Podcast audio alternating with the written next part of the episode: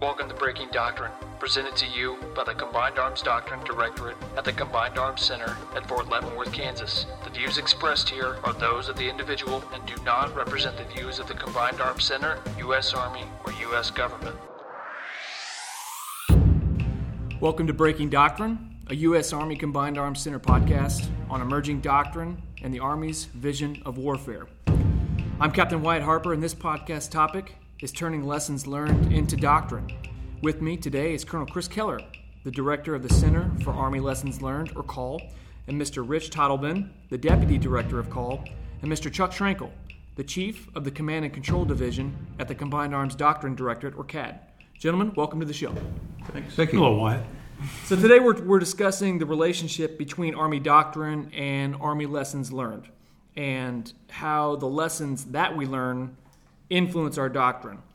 Uh, the lead organization for that, for the Army Lessons Learned program, is CALL.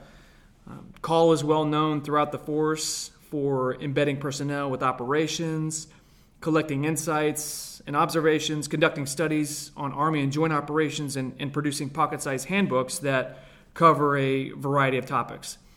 However, best practices, lessons learned, are not actual doctrine. And today we're going to talk about that. So, um, how the force generates feedback, CALL's role in that process, and then how the observations made during an operation influence Army doctrine. So, normally, sir, we usually start with doctrine as the preamble to the topic, but today I think it's a good idea to start with the lessons learned program, and then we'll circle back to how that feeds into doctrine. So, Colonel Keller, sir, can you give us some background on your organization and its mission and its purpose? Sure, Wyatt, and thanks, thanks again for this great opportunity. Thanks to the whole CAD team.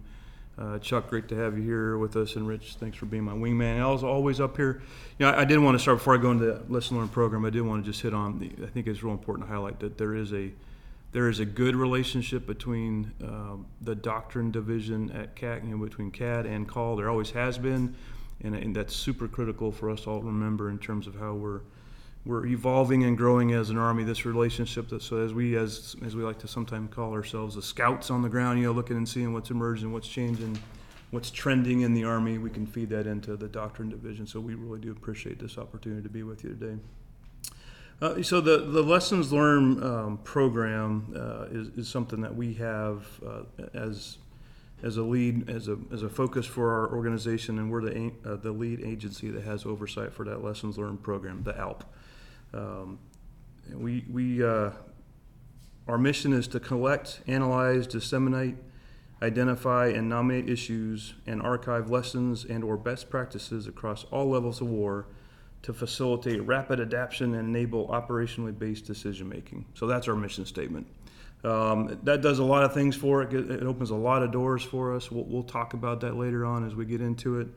Uh, we're, we're also as the um, as the Office of Primary Responsibility for the Army, or again the lead agency for the Army Lessons Learned program. Uh, we, we play a, a, key role in the oversight, and there's a lot of ways we do that in terms of just day to day in our action with organizations, uh, with different agencies. But there's a bit of a, a process, like everything, uh, but certainly within TRADOC and our organization, there's a lot of processes that we participate in, and the, and the Lessons Learned program is really a yearly uh, program that we, we developed so that we are focused on the right uh, topics in terms of what we're looking at for lessons uh, for the Army. So that's one thing we, we participate in. We also run the uh, Army Lessons Learned Forum, which is a really critical, again, process for us. That's a quarterly event that's uh, chaired by the CAC commander.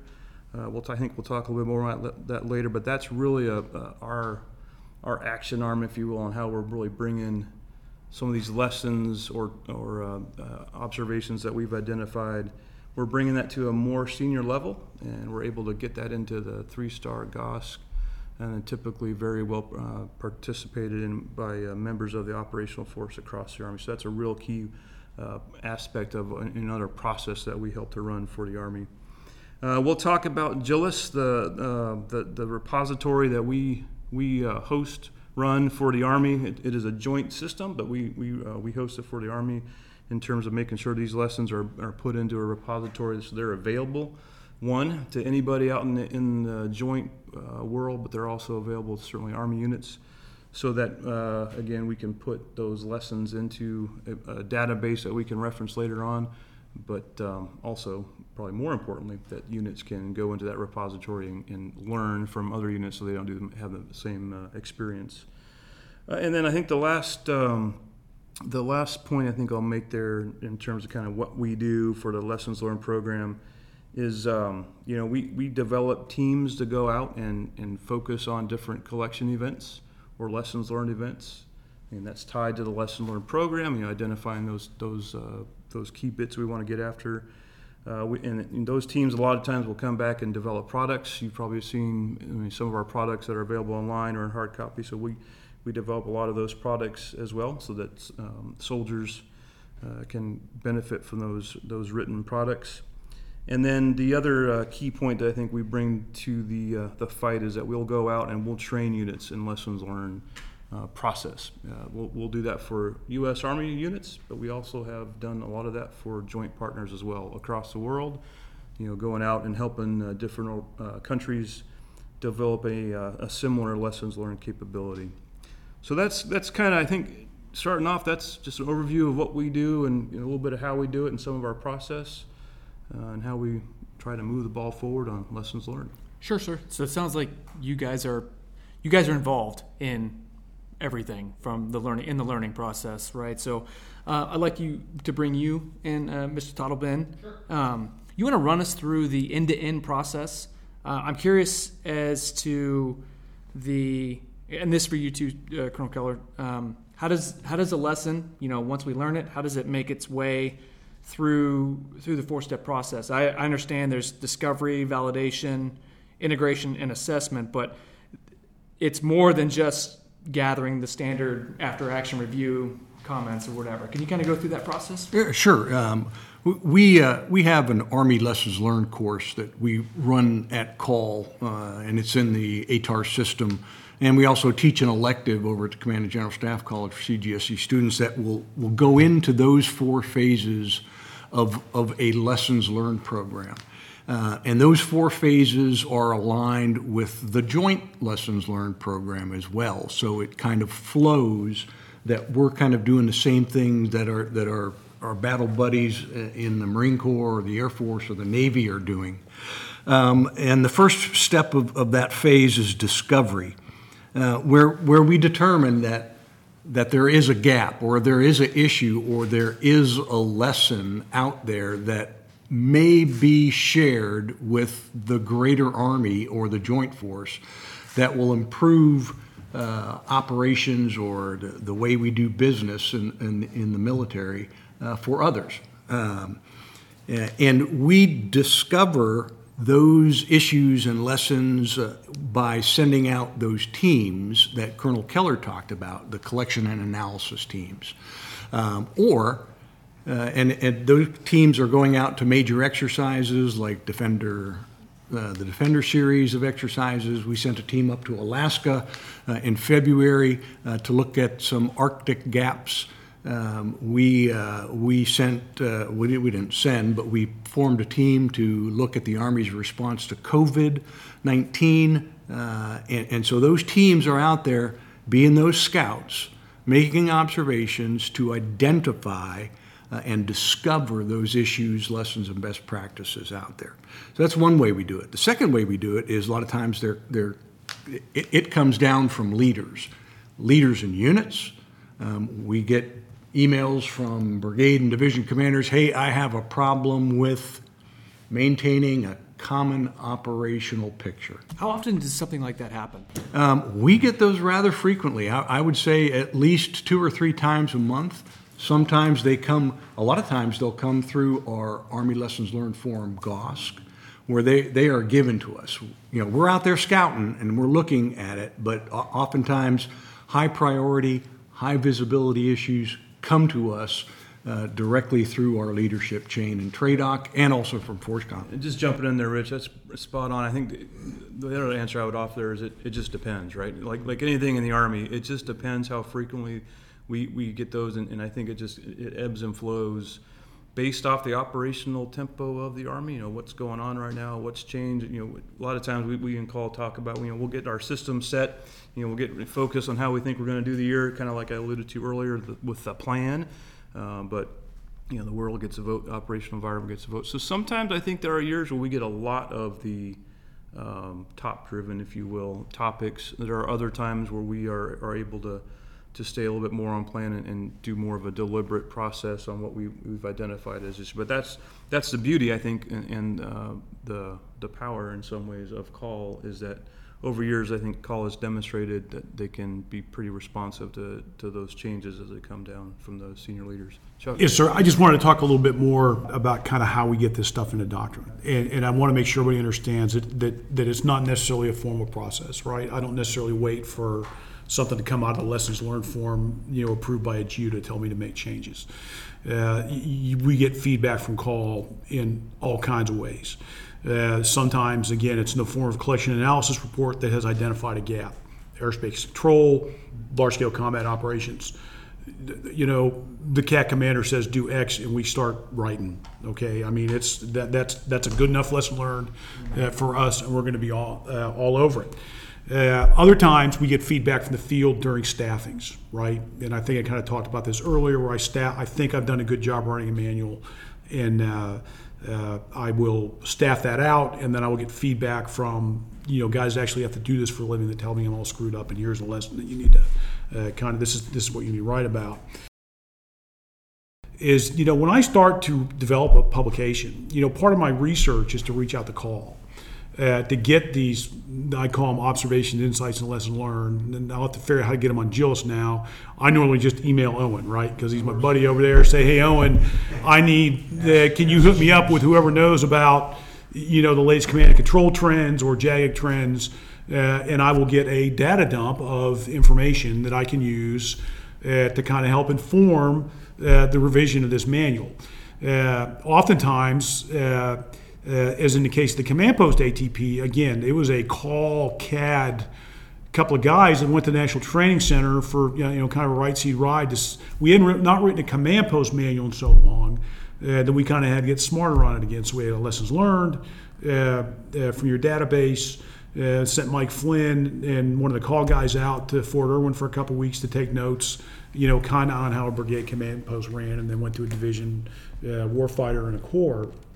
Yeah. So so it's you know it, the lessons learned get into doctrine from in a variety of ways. The Army lessons learned form uh, kind of being one, but we're always on the lookout for those. Uh, you know. And, and I think the network that Call has established over the years is amazing. And, and I know we've talked about very focused stuff here, you know, but you get constant feedback from the uh, combat training centers. Uh, some excellent products come out of there. Uh, I don't know if you still have uh, embeds, you, you, know, with deployed units or things like that. Uh, but you used to have, you know, lessons learned folks with every deployed unit downrange, uh, you know, out at Forward and a couple other places, or Irwin and a couple of other places. Uh, and, and so kind of having that constant stream of feedback uh, also helps, I think. Yeah, no, that's a great point. We, we don't have quite as robust of a um, LNO, or as we formally refer to them as now, military analyst forward. Uh, but we but we do have uh, we still do have them out with units. So we don't um, we don't have them with every unit that's deployed. Uh, but I'll kind of walk through that real quickly since it is certainly part of the discovery phase I think of that we're talking about. Um, you know we, we have on the ground at all the CTCs we have a permanent presence. So we have a at least one or two call representatives at every uh, CTC. So NTC, JRTC, and then over in Germany and Hohenfels at that JMRC. Uh, we also have a close relationship here with MCTP and, and participate in every warfighter. Um, th- those are pretty constant. We have uh, um, that another level that we've been focused on recently and over the past few years is at the ASCC. So, USARPAC, U.S. Army Europe, Africa. Um, where else? We have one down in SETAF. We have Army South and Army North um, as well as not an ASCC, but we've uh, sent a, a, an LNO down to Army Futures Command as well. Uh, so those just kind of running through my mind of the ones that we, we have on the ground right now. Really critical to exactly you said, Chuck, having having a little bit um, closer eye you know, scout a little bit further forward uh, so we can get that information and bring it back. We would love to have representation at every division corps uh, around the, the world, and, and we do have some positions for those. Uh, and we'll continue to try to fill those as best we can. You know, obviously as organizations grow and and budgets grow or not over the you know the coming years. The, the other key point that's really important, Chuck, you brought up, you reminded me of there, is even if we don't have a a physical call representative at the corps or at the division or at the brigade. Uh, you know, one of our guiding documents we might talk about uh, later. You know, Army Regulation 1133 talks about, you know, and, and some other guiding documents talk about uh, the importance of units identifying a lessons learned representative. So that's again a part of that network. So whether we have our person there or just you know, assistant S3 or sergeant major that, that happens to be the, the designated representative to gather lessons and help us with discovery, that's a key part of our. Of our right, and I think technically there's a requirement to publish, to file an after action report with you guys there, there uh, at the conclusion of operations. There is, not, you got me talking, Chuck, so that's good, but. The, sorry. That's good, no, sorry. Uh, part, I was gonna hit on that too, the after action review, or AAR, that, uh, one of you mentioned a couple of times already. That's been a, an interesting, um, education for me in, in my tenure here. So right now, the Army has two different interpretations of the acronym AAR. At least two. There's probably more than that, but two that I'm aware of.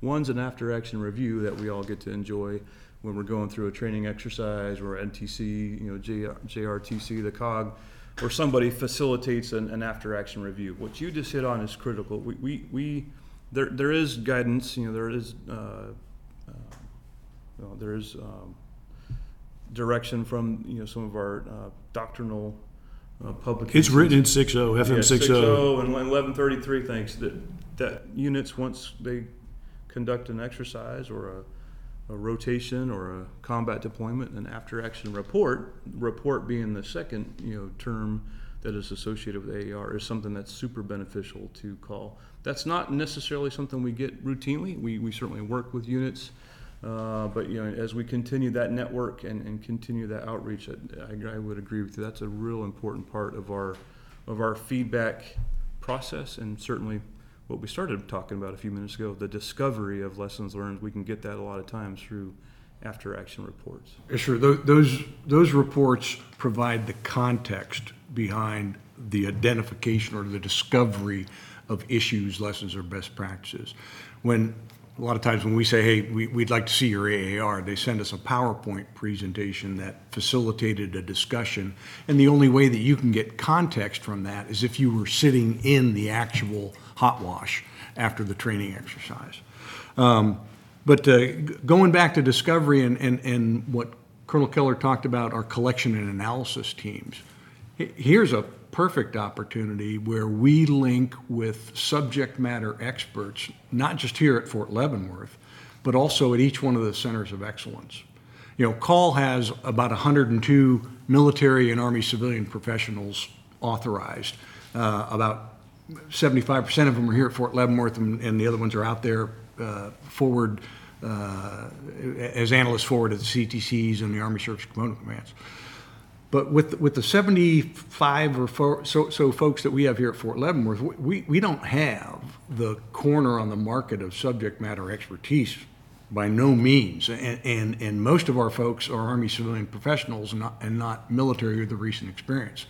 So we reach out to the centers of excellence and, and say, hey, we're, we're going up to the, you know, do, do an Arctic Gap quick look. And we really, really need some uh, subject matter expertise from uh, the Maneuver Support Center on engineering operations um, in, in, a in a uh, extreme cold weather environments, or you know, re- reaching out to the Sustainment Center of Excellence for logistics considerations, you know, and, and, and, all those things that, that, that, are really tough in, in an extreme cold weather environment.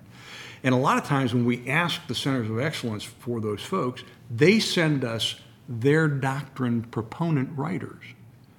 So not only are we discovering, but we're also reestablishing that link between lessons and best practices and issues with the writing of emerging doctrine. So there, there's a great link right there uh, when we reach out for subject matters.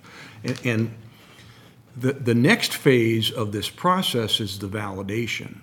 And again, when it comes time to say, hey, is this a valid issue? Uh, or is it just one off because of personalities or the cert- the unique conditions associated, uh, you know, with with that event?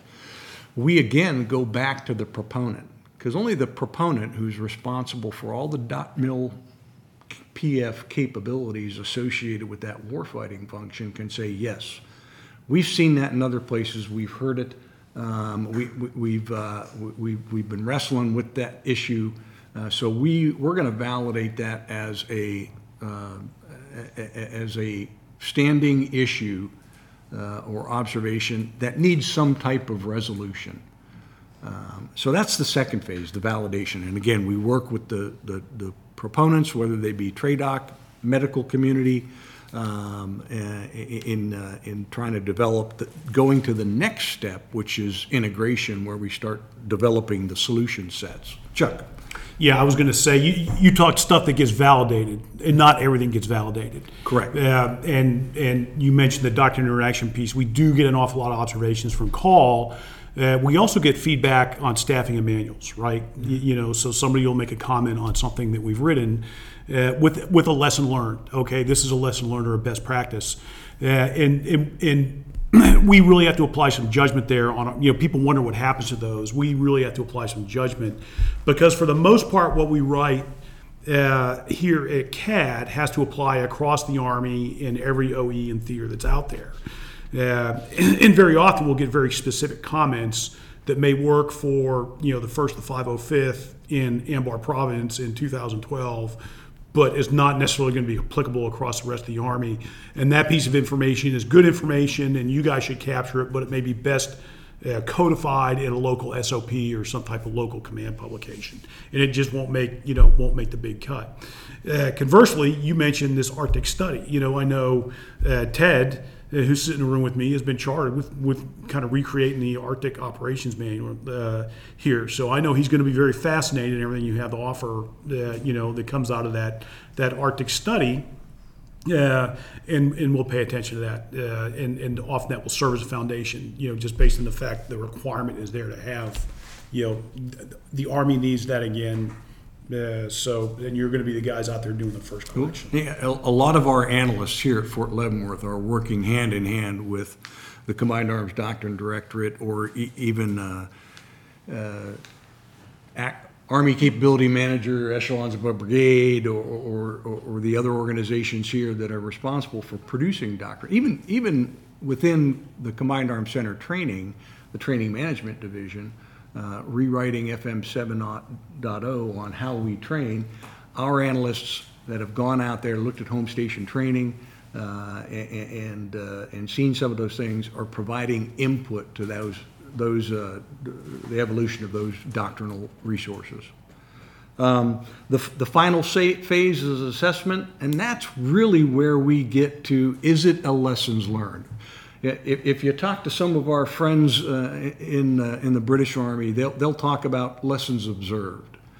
Uh, and up to, the, up to this point, the first three phases, it's an observation. It may have been validated and developed a solution set, but until the solution is applied and changes behavior, at that point, it becomes a lesson learned.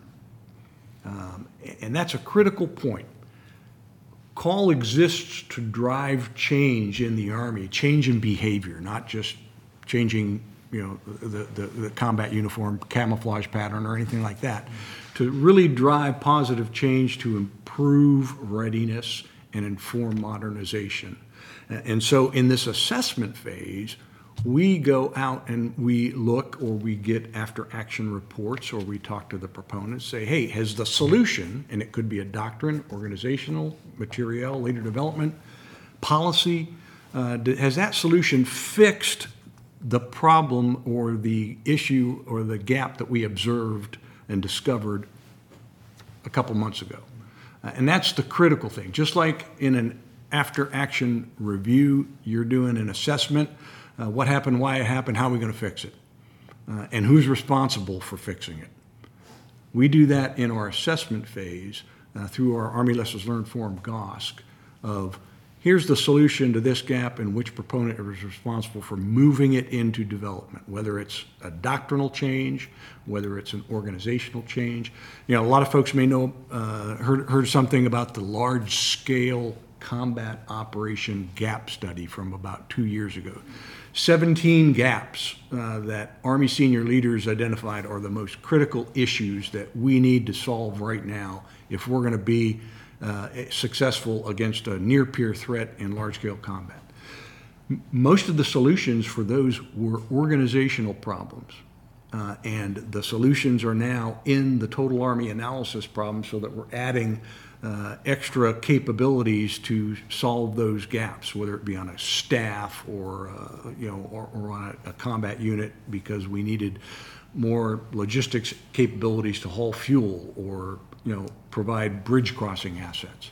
Uh, so that's really the uh, four phases of, of an Army Lessons Learned program integrated with, with the Joint Lessons Learned program, uh, and, and it really helps us guide driving change for the Army. I was going to add one thing to that great uh, description, Rich. Go back to the Arctic. We talked about the Arctic study a little bit, dovetailing on the, the, the LSCO or large scale uh, gap study. But I wanted to pull one through a little bit just to, to demonstrate kind of a vignette on what this really means. So um, with the Arctic study that we we um, we just did re- recently, um, and that was a pretty quick one. We found out about that in late December. We had a team on the ground in, in Alaska in the early part of February, so that's a quick, pretty quick turn, uh, gathering lessons on the ground. And where I'm going with that is we brought back over 100, um, easily over 100 gaps or potential issues that we, we thought we might need to, to dig into, uh, focus on. Is the U.S. Army really prepared to conduct operations in the Arctic or in extreme cold or extreme conditions? And those of those 100, we, we now have about 20 that we've, uh, we've run through this process that Rich just described generally uh, 20 or so that have been validated that we think are actually uh, issues or observations that must be uh, validated and fixed essentially and, and, turned into lessons so that they can be applied you know, back to the Army. One specific, I'll just dig in a little bit even more. Uh, a little more deeper than that um, is on the medical side of things. So, as we started looking at equipment in Arctic, We've got some great kit in the Army right now uh, that has been tested in many different cold weather environments or you know around the world in, in combat operations. But we've we noticed in this specific study that if it's in an Arctic environment, it's still really good. But if it starts getting wet, or if, you know, there's if it's warm for an extended period of time, there becomes some challenges with those those pieces of equipment that are designed to to keep soldiers warm. And then further to the me- the medical part of it, we we got some great feedback from our our medical center of excellence uh, teammates that a lot of the cold weather injuries that we were experiencing in this this little couple week uh, exercise with USARAK were specifically from medical professionals that were trying to treat soldiers in extreme cold weather. So when you think about it, you got that glove on that's keeping you super warm out in the in the cold weather. The second you have to pull it off to administer an IV or even you know try to you know do some sort of medical treatment when those types of uh, when our when our skin's exposed to that kind of temperatures pretty cool. so that's just you know that's kind of getting into the, weeds a little bit. That's just an example of how we take it all the way down from identifying that that that or discovering that opportunity to get some lessons from an arctic exercise up with alaska all the way down to how some of the coes participate give us a very pointed feedback and observation that you know has now been validated. We'll run it through the DOTMLPF process, like like uh, Rich alluded to, and, and we'll we'll see in time, you know, what the solution to that cold weather injury kind of observation I just described is going to be. But it, it could be it could be solved or uh, through equipment uh, training in different different ways. So that's just another another way of a vignette, if you will, of walking you through how we do that process. Yeah, yeah. We were we were going to get to the uh, general officer steering committee towards the end um, and talk about the Army Lessons Learned Forum, but I think it's a perfect time to start talking about it. So I, I found that that aspect of the lessons learned process pretty interesting to learn that the GOSC and, and, and the ALF just has so many power players involved. You know, you have representatives from all the major commands, the divisions, the corps. You know, is that uh, mentioned it, sir, Mr. Tottleman, that you know that's kind of where we decide a path. But essentially, is that where you know we get that lessons learned and we stamp it and say, hey, we need to codify this in doctrine? It, yes and no. Okay. I mean, and, and that's a horrible doctrinal answer, I know, but it's okay for CALL. no, but it, it, it, just it just depends, right? Because there are some like I just described the the Arctic one, and that's again very focused, maybe tactical level observation in terms of the cold weather gear. That may not need to go all the way through to the GOS level to get um, resolution that that may be solved at, at a lower level, you know, with the COE level, and it may it may, may just be so apparent. I guess would be the way I would, would couch that that it it doesn't need to go through GOS. But there are others um, that that may need to go through the GOS process. Um, and, and, again, as you mentioned, that's the beauty of that quarterly engagement. Just talking about learning, as General Rainey has, you know, pointed at me a few times and said, just like Rich said, it's not lessons observed, it's lessons applied. So that's the that's the key point that we can bring to get bring together a not just a higher level senior leader forum, but we can bring issues into the forum that need to be addressed uh, that may not be getting addressed otherwise. Again, I, the, it's it's quarterly, so it's four times a year. But there's also, as as you all know, there's there's other meetings le- leading into it at the action officer level, at the colonel level, so I, I, guess where I'm going is there's a lot of filters that get to, get applied to the to the issues that that get brought into the GOS, and I think that is really the, the, the power of the GOS is it helps us get a finer point on some of the um, the issues or observations or lessons that we we may need to take to the three star uh, or senior leader levels to get resolution because we just haven't for whatever reason haven't been able either aren't aware of them or just haven't been able to get them resolved at a, at a lower level than, than bringing them to the quarterly guys.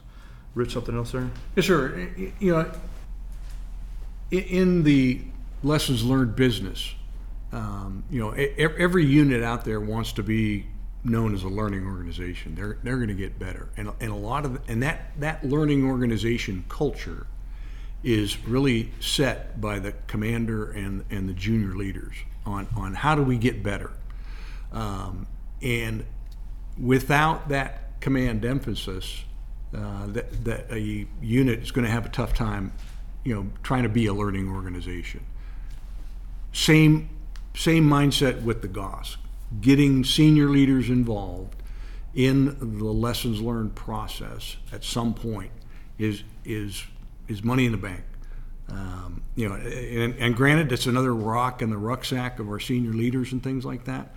But getting better, improving performance, increasing readiness, informing modernization, that, that, that's, that's senior leader business. Yeah. And two follow-ups to that is, you know, right now, the, the ALF GOS, the quarterly forum, I mean, it, it, you know it ebbs and flows in terms of how many people participate in it, but we, we average over 70 general officers or, or SESs that, that participate in that you know three star forum. Um, so that's pretty good participation, and that's not just because CALL's you know doing something specific. That's just because there's a lot of like Rich just said, there's a lot of units that care about getting better and learning.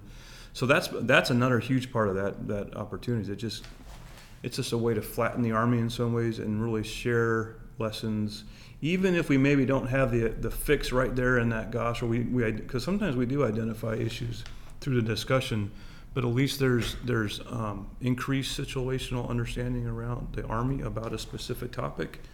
So that's one part of it. The other the other point I was going to make is they're they're frequently routinely uh, one of the outputs that comes out of the, that GOS forum is you know taskings or or fixes. So when we have a discussion about something that went you know went particularly well or didn't go particularly well in a warfighter or in a CTC rotation or a or, or an observation that was made in some exercise around the world, and at, you know part of that discussion will a lot of times lead to that output of okay, so based off of you know our, our assessment and, and the lead-in and, and, the presentation, here's some taskings or some directives to certain uh, maybe it's a COE or, or even it's uh, different organizations that you know as part of the Army leadership that will be uh, responsible for following up on some of those issues or observations so that we can get to that, that fix. That, that might not be possible. Those taskings or those fixes may not be, um, they wouldn't become outputs if we didn't have that forum. So that's another real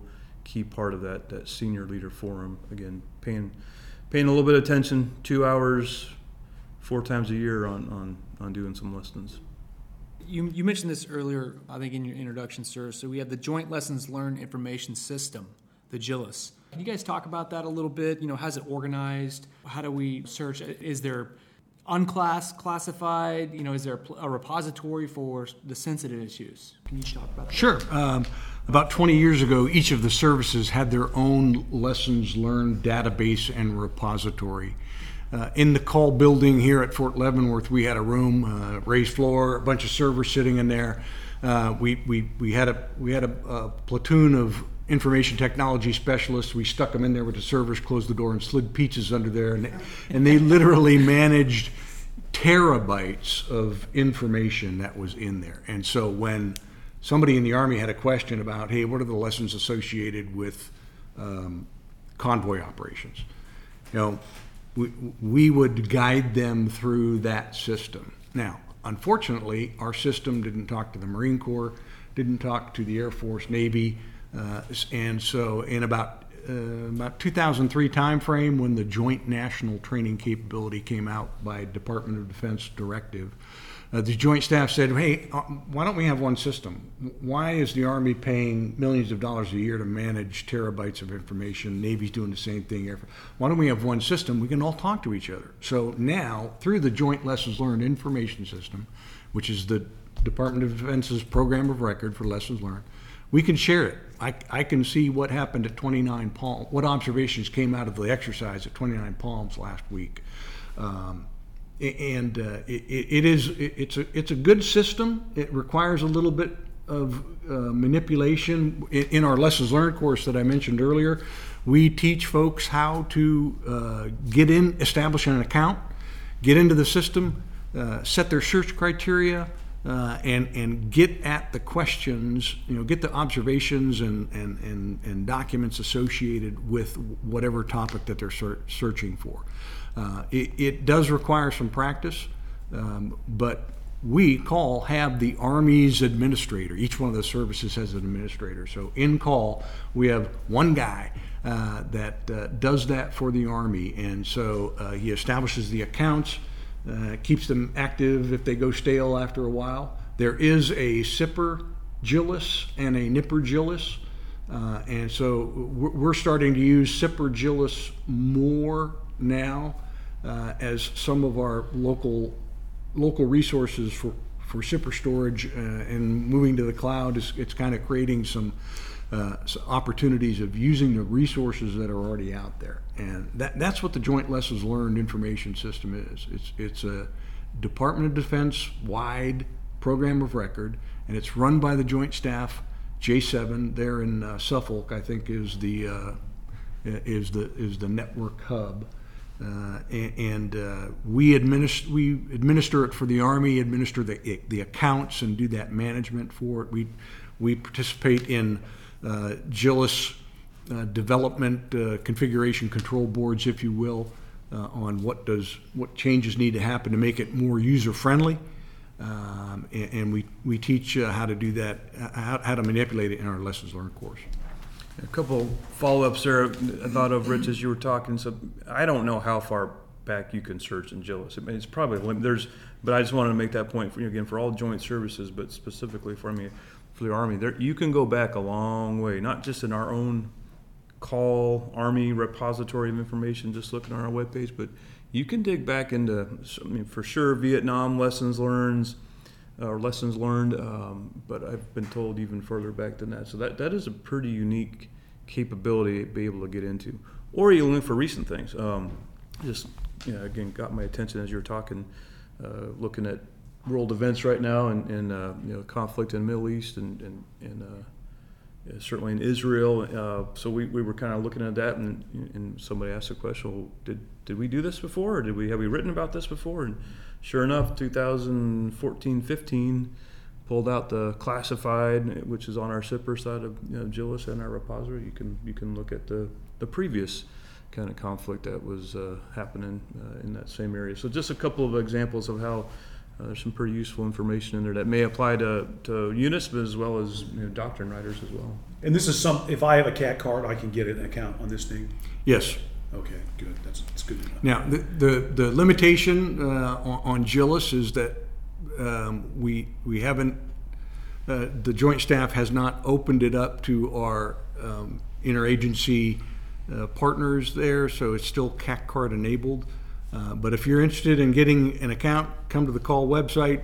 Uh, We can get you connected uh, to our JLLIS administrator, um, set, set you up, uh, and, and get you started in there. But, but, like I said before, it, it requires a little bit of, a little bit of practice and uh, learning to use the search engine correctly to get, get at what you want. But there's, there's tons of stuff in there. One other point there that I'd offer, you mentioned the lessons learned course, so we've talked about that a little bit, and JLLIS is actually, you know, obviously part of that. I wanted to, to talk about that lessons learned course. We used to do it in person, you know, this is one of those, maybe it's a, maybe it's actually a benefit of the, the COVID year we just experienced. Now, we've done it uh, virtually, again, for the last year or so, and the benefit there is we're getting a lot more Uh, we're able to allow a lot more participation. Instead of the six or eight people that could come into our conference room in our building and actually go through that course, now we're doing 30, 40, 50 at a time in that distributed lessons learned course. So again, just as a an opportunity for you if you're listening in, if you're if you want to learn more about learning and, and get into the lessons learned course or become that JLLIS manager for your organization, that, that's a great opportunity. And, and we have the ability to turn fewer people away now that we're doing it virtually. You know, the force sometimes thinks that, you know, lessons learned or best practices, techniques, and doctrine are all synonymous, right? But they're but they're not. So, what are your thoughts on uh, making that mistake and really what's the reality? Yeah, no, I, I know we've talked about this in previous podcasts, but you know, not going into the pedantic detail. Uh, you know, by definition, doctrine includes fundamental principles, tactics, techniques, and procedures. Uh, CALL has a slightly different taxonomy. The big difference is is that doctrine uh, has been authenticated by the assistant uh, administrative assistant to Secretary of the Army, uh, and basically has become official Army policy. Uh, and applies to the entire Army. Lessons learned may be a little more focused. Uh, you know, they may, may may only be applicable to you know a particular OE or a particular theater, uh, but but there's a slight difference kind of in the two. Uh, I don't know if you want to say anything about that, Rich. I, I think it's important to make a distinction, but I don't want to get in the you know kind of the details of the different definitions. Yeah, so, sometimes there's a, a misperception that, that a, a CALL product is a Cliff Notes kind of version of doctrine, and that's that's really really not true. Um, you know, we, we have analysts write uh, their observations and, and maybe some some uh, issue discussion recommendations on on on how a unit can do something better. Uh, but again, th- that has to be tried by the unit before they can say, yeah, th- this works for us. Because it, it may work for somebody in the Europe theater, but not necessarily in Pacific theater.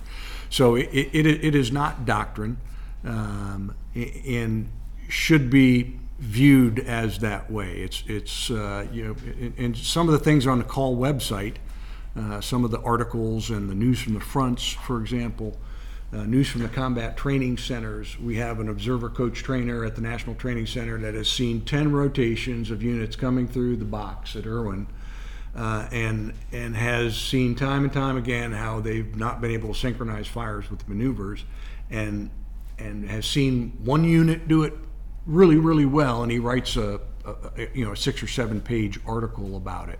And poof, you know, he sends it to CALL. CALL says, This is great stuff. And so we put it on the website and, and, it's out there. But it's not doctrine. It's, uh, uh, it, it's suggestions of ways to do business uh, that might become doctrine once it goes through the formal doctrine development process. Uh, but, but right now, they're lessons and best practices to share for other folks to look at ways of tackling problems. But every once in a while, um, you know, we we do get requirements from centers of excellence to produce products that serve as a bridge to doctrine. Uh, and a, an example is uh, the Army Combat Fitness Test. There were pilot ACFTs going on for about a year. Um, every one of those pilots had lessons and best practices to include on, you know, how do we store all this gear?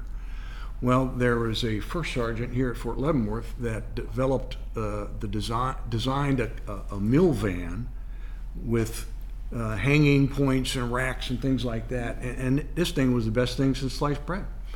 So we got those designed and we put it in a handbook.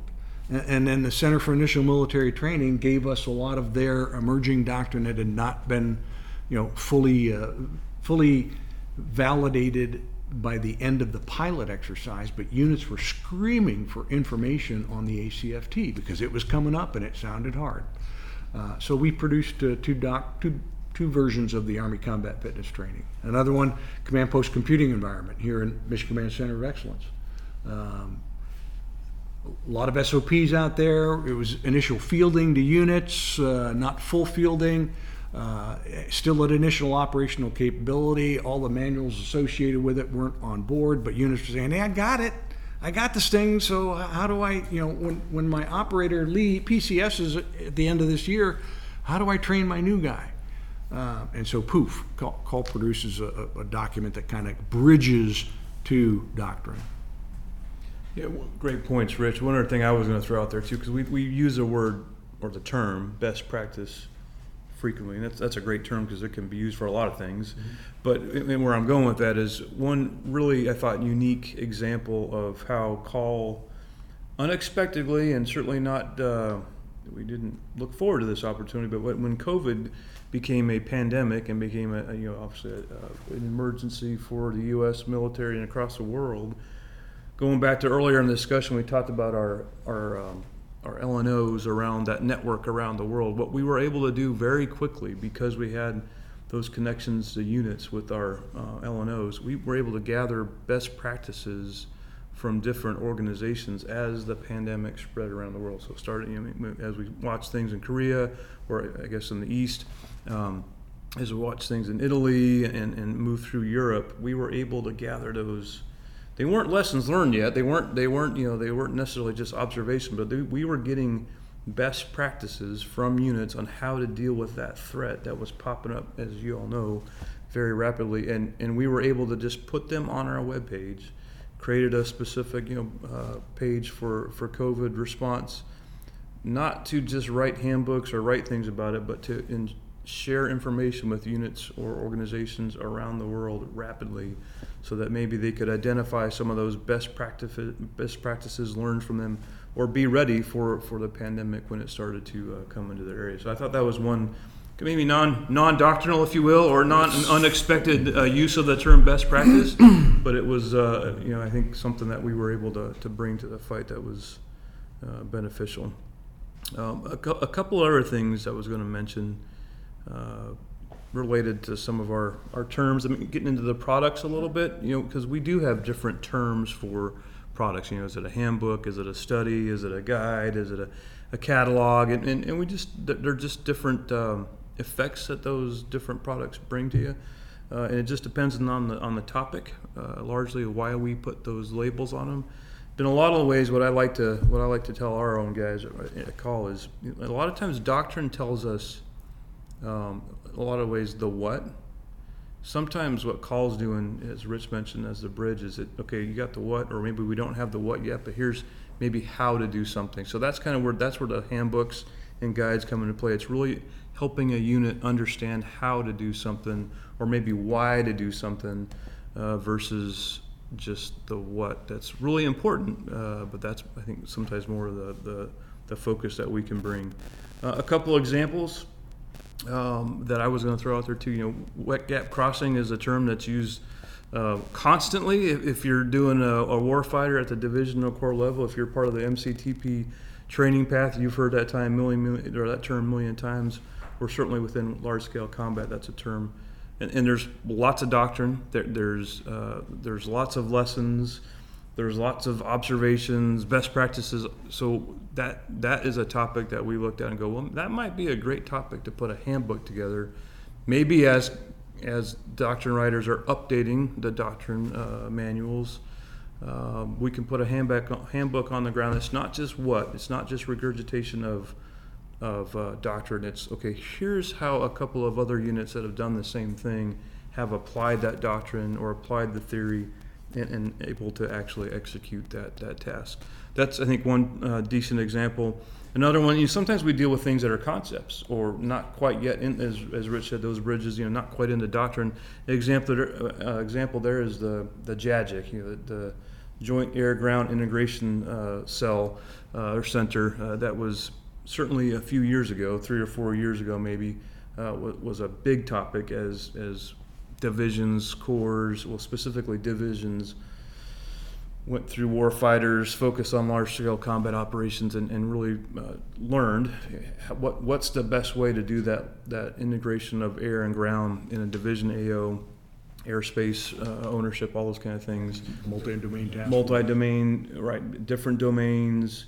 Um, the JAGIC originated as an idea, maybe a concept, moved its way towards a TTP. We we were able to write about that again, capturing lessons, what worked, what didn't work, as it was handed into between the Army and the Air Force, frankly, right? As it moved through the doctrinal process, Army, it became doctrine, but in that space that it wasn't, we were able to maybe help expose that idea to the broader audience. Chuck, uh, yeah, I was just going to say that's that's that's almost come full circle because uh, you know the JAGIC, JAGIC uh, was kind of one of the solutions uh, that came out of a uh, airspace control collection analysis team back in you know 2006 or 2007, uh, and and the Army had begun to obtain its own airspace control capability.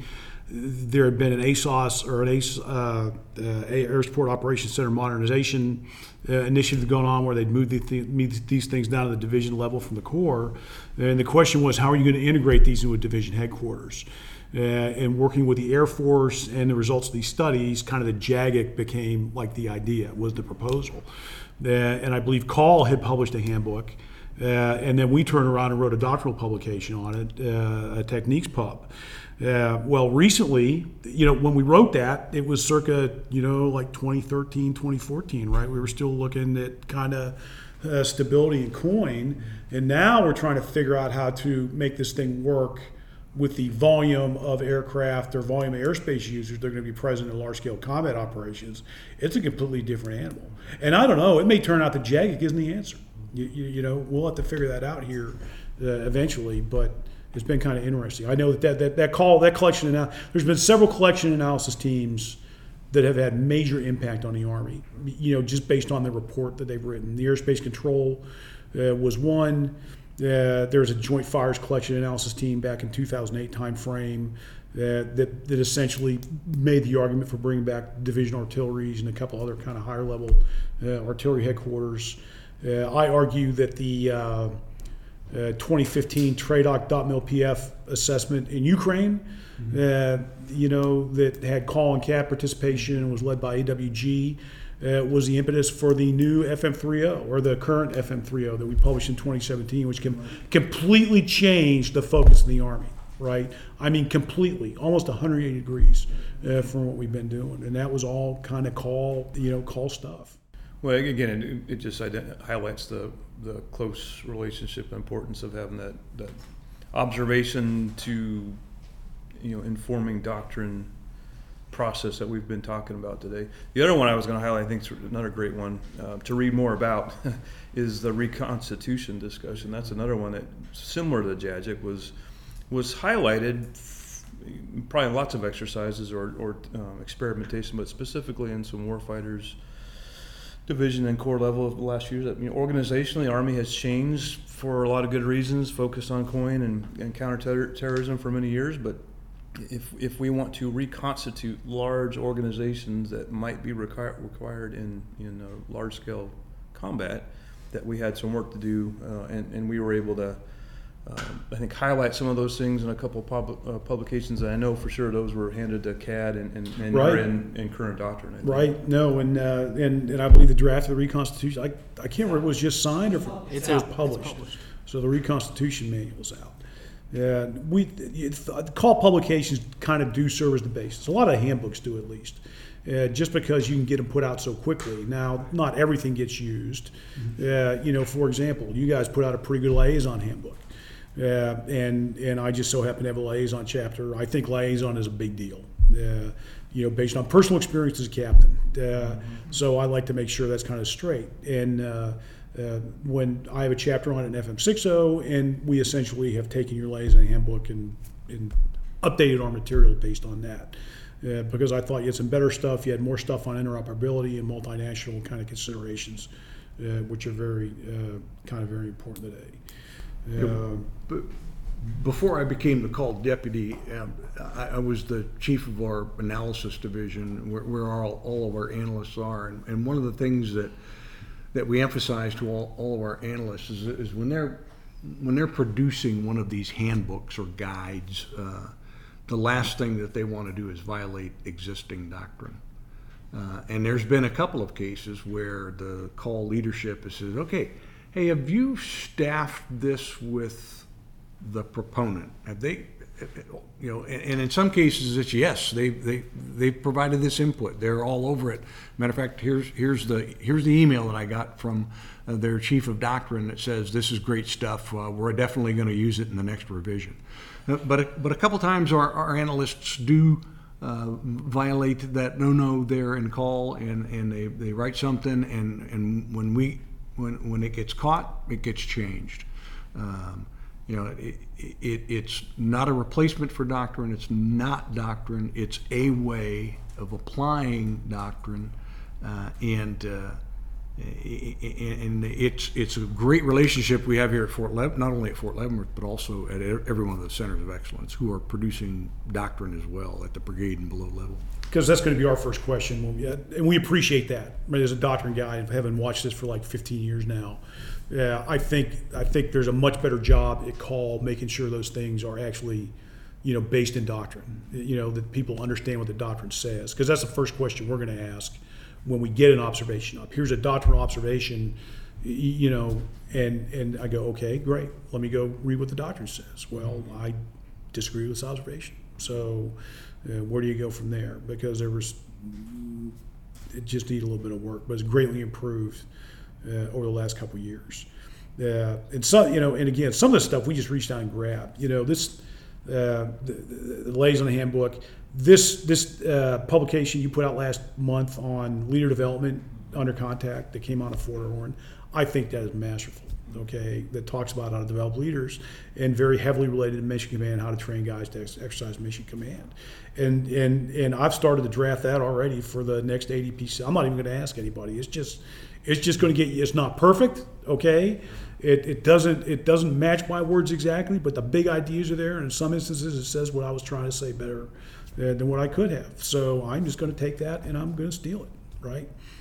Which we do with a lot of stuff. So As long as we cite it, we're in good. We're in good shape. No, Chuck, that brings up another great point that I probably touched on earlier, but it's worth repeating or highlighting. That you know that product specifically, I think, came from the NTC. But it, I just wanted to make the comment that we get a lot of input from the CT, all the CTCs. I mentioned our permanent presence there. That's really important, but it's also it's another way to get feedback from the, the cogs, you know, the, the commanders of the ops groups out at all the CTCs. They all have outreach programs. So in a, in a lot of ways, we are another way to amplify what the CTC cogs are seeing, what the CTC groups are seeing, uh, and that's important for units. And it's great to hear that's helpful for you know doctrine as well. yeah, very much. I mean, CALL, CALL started in 1985 because of the Combat Training Center program. And the reason why CALL, the Army put established the Center for Army Lessons Learned is because too many lessons and best practices, and in some cases, data was left out in the box. Um, it wasn't captured, it wasn't disseminated to the rest of the force, it wasn't put through the analysis grinder uh, to validate you know those issues and, and observations. I mean, if, if you think about you know 10, 10 rotations a year at NTC and JRTC and, and, and, and at least one at JMRC and, and all the other multinational things that they do. Uh, th- th- there's a lot of learning going on in each one of those rotations. So, how do we export that learning to the rest of the Army? Uh, and that literally was why CALL was formed. We, I love the, the the topic of the handbooks and all the other products. So if I'm out there listening and I want to go look at the look at these, where do I go, sir? So there's two ways, um, well, at least two ways, but uh, um, that I would recommend to you. That's the, the quickest path. So unclassified, if if there's a, a public release document, because we do have some documents that have to be only on the you know the the CAC enabled. Uh, website, but but if it's publicly released, and that's our goal, man. it's always our, our goal is to write for release, so we can get it out to as many uh, uh, soldiers, joint teammates, uh, partners, multinational partners around the world. So we're always trying to write for release. But if, if, if so, it's public release. It's on our, our uh, CALL website, um, and typically you'll see that you know highlighted on some of our products. Uh, but that's one way on, on, our unclassified website. The other one would be on our our um, unclassified still, but uh, CAC enabled website. That that's where we have the preponderance of our of our um, information. Because by definition, a lot of times when we're talking about gaps or lessons, that sometimes leads us into the, the we used to call FOUO or, or now controlled unclassified information realm. Uh, that that's that's a, a great repository that we run in terms of a website that leads you into JLLIS, as all those other things we talked about right there. So those are probably the two gateways uh, that are easiest to find right now. Uh, we, we, are trying to stay as digitally enable and agile as we possibly can. So um, a couple things you'll probably see on the horizon here soon. We are we are looking into um, apps. Uh, we, we have had used an app before. Again, the challenge sometimes becomes that that CAC enabled process, but we're, we're fighting our way through that. I think we've got some good solutions. Our new public, uh, we're going to rebrand our public webpage I just told you about. Um, information we don't need to talk about here because I don't understand half of it, but it, it's just going to make it a little bit more available, and that will be have a little bit more of a feel of a, of a app uh, like function to it. So that'll be beneficial. And then uh, I think the other thing I would mention, um, or two last things I'd mention if you're at a CTC or you're out in an organization and you want that, that handbook or you want that printed document, that hard copy, um, send us a note and we'll send it to you. We'll mail it to your unit. Uh, we'll, we'll send you individual copies, or there will be stacks of books at the CTC. All of our all of our analysts I talked about forward, they maintain a library at every CTC. So there's another way to get it. Um, and then lastly, I was just going to mention the um, the idea, the concept the new idea that's coming online, which is Army 21, how we fight. Um, you know, it started about a year ago. It was something we we, we uh, inherited. It was an idea that was sent to us from a couple of senior leaders with some great vision, and it really started just as an, an idea to me put a video together about how to how is the Army organized, where are we located, uh, so that junior leaders, company level, battalion level leaders could could learn more about the Army it's turned into more of an interactive multimedia learning tool. We, we built it at the brigade level, so right now it's only focused at the brigade combat team level. Uh, we're, we're doing some upgrades to the website, so it's not online right now. It should be here back within the next couple weeks back online. But look for it here in the next few weeks, as I said, or, or certainly by the uh, beginning of the new fiscal year. We're going to unveil the next version, which is going to talk at the division and corps level. So we'll be able to show you and give you a platform to come into digitally, virtually, that you can learn all about the Army, uh, where the Army is located, how they're organized, how they're equipped, and there'll also be connections in there to doctrine, connections in there to lessons learned, connections in there to um, uh, operations and, and, operational environment. So that that's another interactive way that you know. Stay tuned. Keep keep plugged in the CALL, and, and that might be something you can benefit from in the coming months. Again, we're going to roll that out uh, in October at the AUSA conference is uh, the next release for the division and corps version. Rich, anything else there? Uh, no, sir. As we're moving to the cloud uh, here in TRADOC, um, our, our, our actual URL address may change, but right now it's pretty simple, you know, call.army.mil. Um, that will get you to our public access site, uh, and there's a tab on there for uh, access to our restricted site, which is CAC enabled.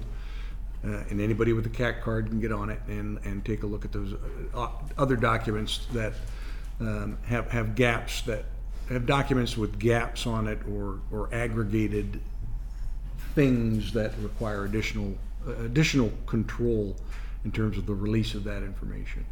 Uh, but we'll, we'll- find out here in a couple weeks or so what, what our new site might be, and we'll try to get that out as, as best we can. The, the other thing I, I missed, and, and- and I'm glad I remember this one, but you can just subscribe. You know, so just like us. Maybe that's not the right word, but there is a way. To, uh, again, on our website, click on the button that says subscribe, and, and we will. That just opens up the door. You'll get newsletters. You'll get a monthly push from us, a quarterly newsletter. We'll send, um, you know, what what's the latest information coming out of CALL. We'll send latest products, linkages to CTCs, linkages to other, you know, to CAD, other other organizations within uh, CAC. But that's another great way if you're looking, if you're hungry for more, hungry for more lessons learned, we can uh, we can reach out to you and push that information to you as well. Well, gentlemen, as we wrap up, I just, just want to ask: Is there anything else that, that you wanted to add before we before we call it a day? Okay, thing. Now, I have one thing I want to go back just real quickly to Sure, some sure. of the handbooks, um, and I wanted to mention MDO, MDTF real quickly. Not to get into the discussion of doctrinal definition of multi-domain operations as much as Chuck, I know you'd like to do that, but but I wanted to highlight again just a, a new, a slight nuance there. Uh, we've produced uh, a catalog on multi-domain operations um, and MDTF relatively recently. I would highlight to that if you're looking for information on MDT or on MDO, we've got I don't know three or four or five years of information on MDO, and then specific again as it's evolved right from a concept now moving into doctrine, but that those some of that historical information's in there. But specifically, I would um, recommend to you if you're interested in reading more about MDTF specifically. Um, we, we just published within about a month or two the multi-domain task force one quick look and it's it uh, very graciously was um, enabled by general eisenhower and his team in mdtf so a lot of great specific lessons that come out of that one as well if, if you're interested in reading more about the mdo mdtf Well, gentlemen, on that note, I think we'll wrap things up today, so thank you for joining me. I'd also like to thank our listeners and note that the views and opinions expressed in this podcast do not necessarily reflect the official position of the United States Army, the U.S. Army Training and Doctrine Command, or the Combined Arms Center. I'm Captain Wyatt Harper, this is Breaking Doctrine.